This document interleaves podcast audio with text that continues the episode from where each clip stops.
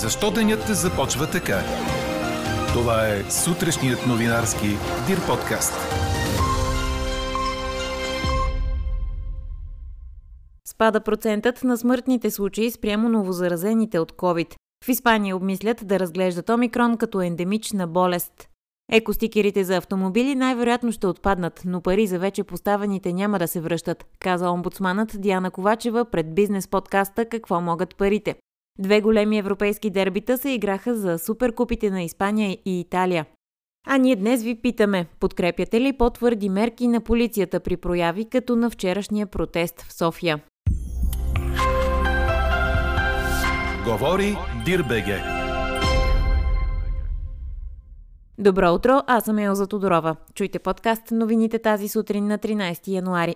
Ако сега излизате, облечете се добре. Температурите са между минус 9 и минус 4 градуса, а дневните няма да са много по-високи. От около минус 1-2 до 3 градуса. На места са възможни мъгли, въпреки че ще има и слънчеви часове. В Дунавската равнина ще се появи слаб вятър от запад-северозапад, а в източната ще духа северен вятър, според прогнозата на синоптика ни Иво Некитов.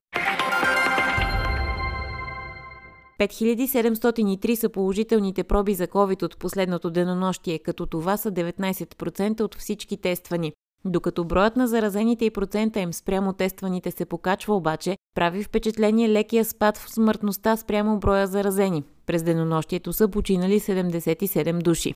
За сравнение, поглед към Испания. Там на фона на нов антирекорд от над 179 000 новозаразени, смъртността е 1%. В началото на пандемията тя бе 13 на 100. И се връщаме у нас. В болница се лекуват 5257 пациенти с COVID. Вчера бяха с 17 по-малко. Запазва се тенденцията от последните дни за интерес към ваксините, като от тях са поставени 30 398 дози за денонощието.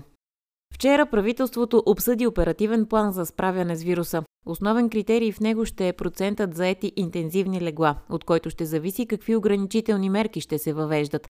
Планът предвижда 4 етапа с конкретни мерки и съответно по-сериозни ограничения ще се налагат, ако броят на леглата в интензивните отделения стане критично ограничен.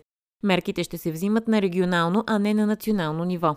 Математическият модел, по който ще се работи, ще дава възможност да бъдем уведомявани 5 дни преди да бъдат наложени нови мерки, уверяват от правителството. От прес-центъра на кабинета уточняват и, че премиера Кирил Петков полага усилия да не се стигне до затваряне на економиката и до дистанционно обучение за децата. А след вчерашните интерпретации за това кога е направен теста на председателя на парламента Никола Минчев, от прес-центъра на Народното събрание призоваха да се прави разлика между дата на отпечатване на документ и дата на извършване на медицински тест. Оттам уточняват, че датата, която се вижда на документа на Минчев, е именно тази на отпечатването му. Вчера лидера на Възраждане Костадин Костадинов изрази притеснение, че Минчев е направил теста си преди заседанието на Консултативния съвет за национална сигурност, на което единствено Костадинов не носеше маска. Въвеждането на екостикери и категории за автомобили до 3 тона и половина едва ли ще доведе до по-голяма чистота на атмосферния въздух, доколкото всъщност замърсителите са други, казва омбудсманът Диана Ковачева. Тя цитира резултатите от изследване за чистотата на въздуха в София на Националния институт по метеорология и хидрология, извършено по поръчка на столичната община през 2020 в което пътният трафик заема едва пето място с дял от 9% от големите замърсители. В началото на тази седмица омбудсманът е провела среща по темата с министъра на транспорта Николай Събев и се надява, че въпросът за отпадането на екостикерите за автомобилите ще бъде решен в полза на гражданите. Чуйте какво още каза Диана Ковачева пред Стефан Кунчев. Въпросът е по-сериозен, защото хората се оплакват от това, че за тях се оскъпява техническия преглед. Факт. А, забавя се като време. Те плащат повече, като между другото самия технически преглед, а, се, определенето на категорията на съответния автомобил на екогрупата, така наречена, да. не се базира на индивидуалното измерване на емисиите, които има съответния автомобил, а се базира на информация за евростандарта, на съответния автомобил, знаете това да, са да, категории, да, да. А, и съответно на първата регистрация на колата.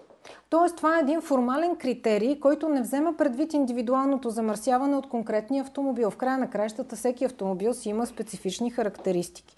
От друга страна, тази информация с евростандарта и първата регистрация на колата вече се използва за определяне на годишния данък на автомобилите. И, е факт, и хората да. с стари автомобили вече плащат по-висок данък, точно защото се предполага, че техните автомобили замърсяват повече въздуха. Въпросът е дали тези пари се инвестират в по-чист въздух и дали наистина е редно два пъти, хайде данъка не е санкция, но два пъти да търпят негативни последици тези хора. Вижте, това са най-бедните хора в обществото, реално, които карат и най-старите коли. Нали, ами, от тези, които имат коли като изобщо. Цяло, да. Нали, тоест, тук удреме по тези хора, които наистина нямат възможност да си купят по-нов автомобил. А, а в същото време не им даваме възможност а, да реагират, като включително ги натоварваме и финансово допълнително. Тоест, тук не става въпрос за хартията екостикер. Нали? Тук става въпрос за концепцията. Изобщо това необходимо ли е и допринася ли за чистотата на атмосферния въздух? Аз лично смятам, че не. Сега, вие в началото на тази седмица имахте среща в Министерството Министерството на транспорта, новият транспортен министр как откликна на това, което вие говорите в момента тук? Ангажираха ли се в Транспортното министерство с отклик на вашата идея? Изпратих препоръка до транспортния министр, който се свърза а, с нас и наистина дойде, видяхме се, говорихме, коментирахме. Аз споделих отново моите аргументи и смятам, че а, той много сериозно прие а, аргументите, които аз съм изложила в препоръката и се ангажира с това а, да ги обсъди. И аз се надявам, че наистина ще се стигне до едно решение в интерес на гражданите, в интерес на хората, което всъщност ще свали тази и финансова тежест от тях. Въпреки това обаче собствениците на автомобили, които вече са платили за поставянето на екостикер по време на годишния технически преглед, най-вероятно няма да получат парите си обратно, уточни Ковачева. Цялото интервю с нея може да видите в бизнес подкаста Какво могат парите в Дирбеге. Лицензът на туристическата агенция Беса Транс бе отнет, съобщи министърът на економиката на Република Северна Македония Крешник Бактеши, цитиран от македонски медии. По думите на директора на Държавния инспекторат на транспорта Руфат Хусейни, инспекцията не е успяла да извърши извънредна проверка в агенцията, превозвала пътниците в автобуса, който изгоря на магистрала Струма у нас. Италия ще почете председателя на Европейския парламент Давид Сасоли с държавно погребение, обяви правителството ден след кончината му на 65 годишна възраст. Решението е по предложение на президента Марио Драги. Церемонията ще се проведе в петък в базиликата Санта Мария Дели Анджели в Рим. Очаква се да присъстват председателя на Европейския съвет Шарл Мишел и председателя на Европейската комисия Урсула фон дер Лайен. Четете още в Дирбеге! Две големи европейски дербита се играха за суперкупите на Испания и Италия, предаде Корнер. В полуфинален сблъсък в испанския турнир един срещу друг се изправиха Реал Мадрид и Барселона в най-голямото футболно дерби на света – Ел Класико. След 120 минути игра, победител в него се оказа отборът на Реал, който продължи напред към неделния финал в надпреварата.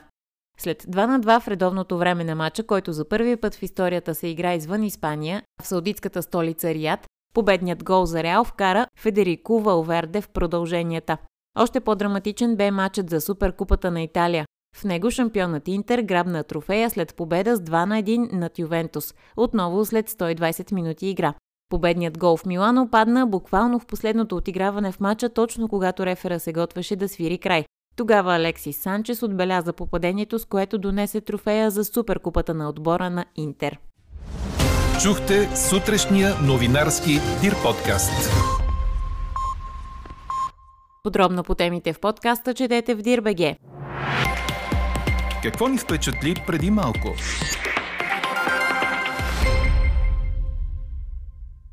Гилдията на актьорите обяви номинациите за годишните си награди. Думът на Гучи, Белфаст, Дете на глухи родители и Не поглеждай нагоре са номинирани за водещата награда за най-добър актьорски състав в филмовите категории. Призът за най-добра актриса ще си успорват Леди Гага за Думът на Гучи, Джесика Частейн за Очите на Тами Фей, Оливия Колман за Непознатата дъщеря, Дженифър Хътсън за Респект и Никол Кидман за Да бъдеш Рикардо.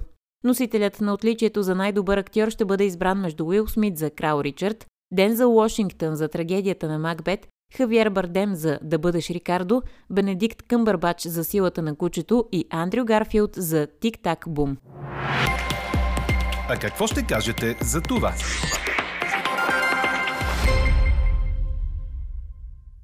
Въпреки плътния полицейски кордон около парламента вчера по време на протеста на Възраждане и предварително приготвеното водно оръдие, резултатът беше деветима ранени полицаи, физически и вербално нападнати телевизионни екипи и двама задържани протестиращи.